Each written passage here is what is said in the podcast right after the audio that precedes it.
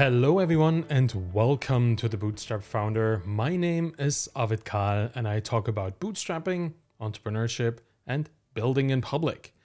The podcast currently has no sponsor, so I'll just talk about something that I care about. I'm editing like this podcast and all my other audio and video content with a software called Descript, and I want to talk about that. And I'm not kidding here, it's the best piece of software that I have encountered in years. Really. Notion, pretty cool. Discord, amazing. But Descript is just way more impactful on so many levels. I record hours of occasionally incoherent thoughts, and the tool automatically transcribes what I said. It removes filler words like ums and likes, and it even has an audio plugin that turns my sound from inside this echoey room that I currently reside in into studio quality material. And it has reduced my weekly editing load from two days to two hours max. It's incredibly good. So yeah, check it out at arvid.link slash descript and you'll see what I mean. If you want to hear and see what the tool can actually do, just keep listening or go to my YouTube channel and check out my video content there. Everything is done in Descript. That's arvid.link slash descript. They're not a sponsor. I just thought you might like it. And now let's get started. Founders talk a lot about luck. When we're successful, we are at the right place at the right time. And when we're failing, we dust ourselves off to go ahead and shoot another shot, tempting fate once again. But what is luck? And can we influence it? I believe so. And I'm not just talking about manifesting our destiny through words of affirmation. For me, luck seems to happen when I intentionally work on increasing the size of my opportunity surface. So let's see how you can grow your own opportunity surface. Your opportunity surface, let's define it. It's the sum of all the opportunities available to you. It's like the playing field on which the game of progress is being played. The larger your opportunity surface, the more chances you have to win. And it's not just about opportunities right now, like the deals in your pipeline or the size of your Twitter audience today, but it's the potential of all possible lucky moments of your life, past, present, and future. It's about leaving traces of your ambition ready for others to find and then trace back to where you are right now. In many ways, it's like a spider web of markings that lead people who should know you directly to where they can get in touch with you. And here's an example from the early days of my software engineering career. It must have been 2012 or 2013. I had dabbled and played around with JavaScript at the time. And I used this now long gone CoffeeScript variety. And I built a couple small projects that I publicly shared on my GitHub profile. The code was available for free. I even put a couple screenshots of my work in there. And one day, I got a Twitter DM asking me if I wanted to work for a VC funded startup in San Francisco. That was my dream at the time. Someone in their small founder team had searched for developers who focused on this particular technology, and they had found my practice projects. And two weeks later, I had a job just because I had left this breadcrumb for someone to find.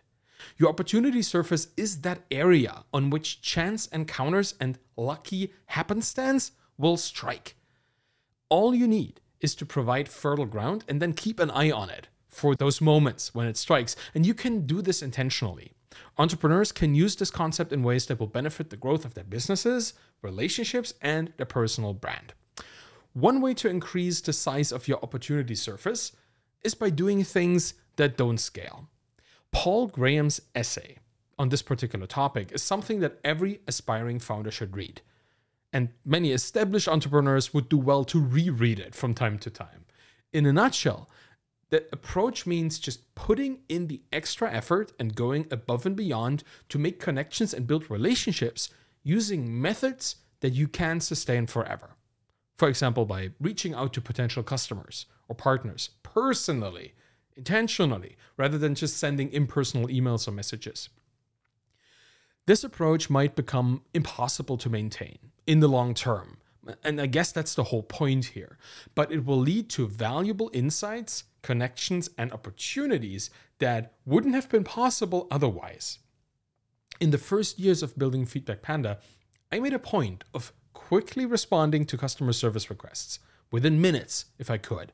But not only did I try to solve their issues as fast as possible, but I also continued to chat with our customers, human to human, sometimes for half an hour. And obviously, that doesn't scale. I'd have no time to run a business if I did that with every customer. But I didn't do it with every customer. Just the first few users who showed up and showed enough interest in its success to actually reach out to us about the issue that they encountered. We talked to the people that pre selected themselves into our communication channels. And that made it very likely that we could learn much from them about their needs and challenges just by having a chat. And it didn't just increase our chances of learning more about our users, it also allowed us to connect with them on a personal level. And that's something that almost always surprised them because not many business owners take the time to talk to their customers. It feels special to be taken seriously. And those early customers we chatted with for hours turned into our most raving fans who brought thousands of new customers to the business. Another way to increase the size of your opportunity surface is to diversify your inputs. And this means exposing yourself intentionally and willingly to a wide range of information and ideas from different sources. You can do this by reading books and articles from other industries, attending events or conferences outside your field, and connecting with people from different backgrounds. I went to a farming conference, like a beef cattle farmer conference. It was very insightful. And one of the most pragmatic ways to expand your horizon is to start a side project in another industry that still benefits from the knowledge you have in your existing area of expertise. I actually built an app, an iPhone app for cattle farmers auctioning off their cattle. It was extremely interesting to do anything in this industry just to see what's going on there. You could call this intersectional entrepreneurship.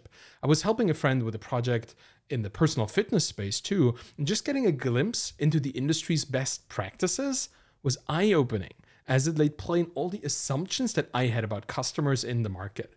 I was way overconfident in terms of technology adoption and literacy. And that was also a problem in the agricultural space. People don't really do much with technology, and you have to do something about it if you want to sell to them. And that learning is something that I took back into my software engineering career, my writing, making everything more accessible to people who become founders or work in a field without having any technical career before. Diversifying your inputs can open up new perspectives and expose you to new opportunities that you wouldn't have otherwise been aware of. It's all about broadening your mind willingly. So be conscious of the areas in your life where you may be hindered by your own lack of knowledge and be ready to put in the hard work and effort to eliminate that lack. The unknown unknowns in your life are dangerous.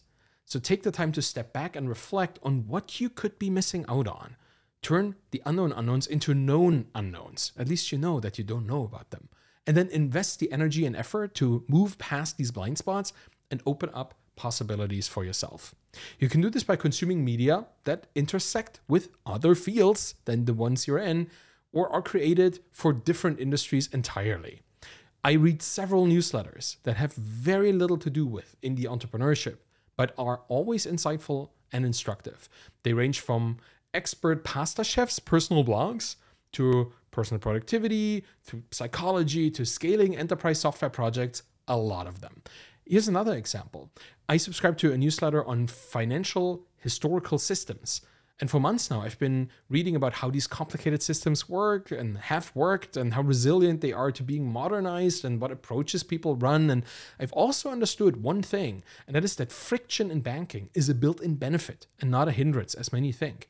Because while it's annoying that banks call you up for confirmation or require waiting periods, you only have to look at the many irreversible losses in the crypto world when funds were routed somewhere by mistake. Once you send it, you'll never get it back. And a system with friction might have caught and prevented that. So, if I were ever to dabble in building a fintech software business, for example, my priorities would probably be less on friction removal, as so many people are trying at the moment, but go to finding another way to provide and improve upon what the traditional systems already make possible. You never know what news or resources from an adjacent field might inspire you to integrate it into your own. An open mind grows your opportunity surface. And finally, you can increase the size of your opportunity surface by inching closer to your dream. This means taking small steps towards achieving your bigger goals and working towards your long term vision incrementally. Instead of waiting for the perfect opportunity to come along, take action and create your own small opportunities along the way for yourself today. Start that side project, launch a small test campaign for your ads, or reach out to potential collaborators with a small but impactful idea. Baby steps in the right direction. And this is the part I want to stress. You don't need to get the maximum results the first time you attempt something. You just have to progress a bit closer in the direction of those goals. Sometimes going for an adjacent project might give you enough of an in to get to the main goal later. Instead of getting an enterprise customer, the big customer right away, find out who their distributors and dependencies are and target them with your services. The word of mouth might bubble up to the bigger client, and that creates organic interest over time that you can then tap into much more easily. It's like finding your dream job. You're probably better off getting your foot into the door with a different role in a different company somewhere in the industry than holding out forever for a job that you won't get because you never built a network to make you aware of an opening. You might feel that you're not ready at this point, but the fact that you can even take this tiny step towards it means that you are ready as ready as you can be. The thing with the dream is that it's asymptotic. You can always get closer, but you'll never reach it. The dream is a moving target, and you have to move with it to keep up. Entrepreneurship will never be easy, but we can make it less hard. Luck can be influenced by working on increasing the size of your opportunity surface, by doing things that don't scale, diversifying your inputs, and inching closer to your dream you will increase your chances of success. And that's it for today. Thank you for listening to The Bootstrap Founder. You can find me on Twitter at Arvid Kahl, A R V I D K A H L. You'll find my books and my Twitter course there as well. If you want to support me and the show, please subscribe to my YouTube channel, get the podcast in your podcast player of choice, and leave a rating and a review by going to ratethispodcast.com slash founder. Any of this will help the show. If you want to sponsor the show, thebootstrapfounder.com slash sponsor always up for that. So thank you very much for listening and have a wonderful day. Bye bye.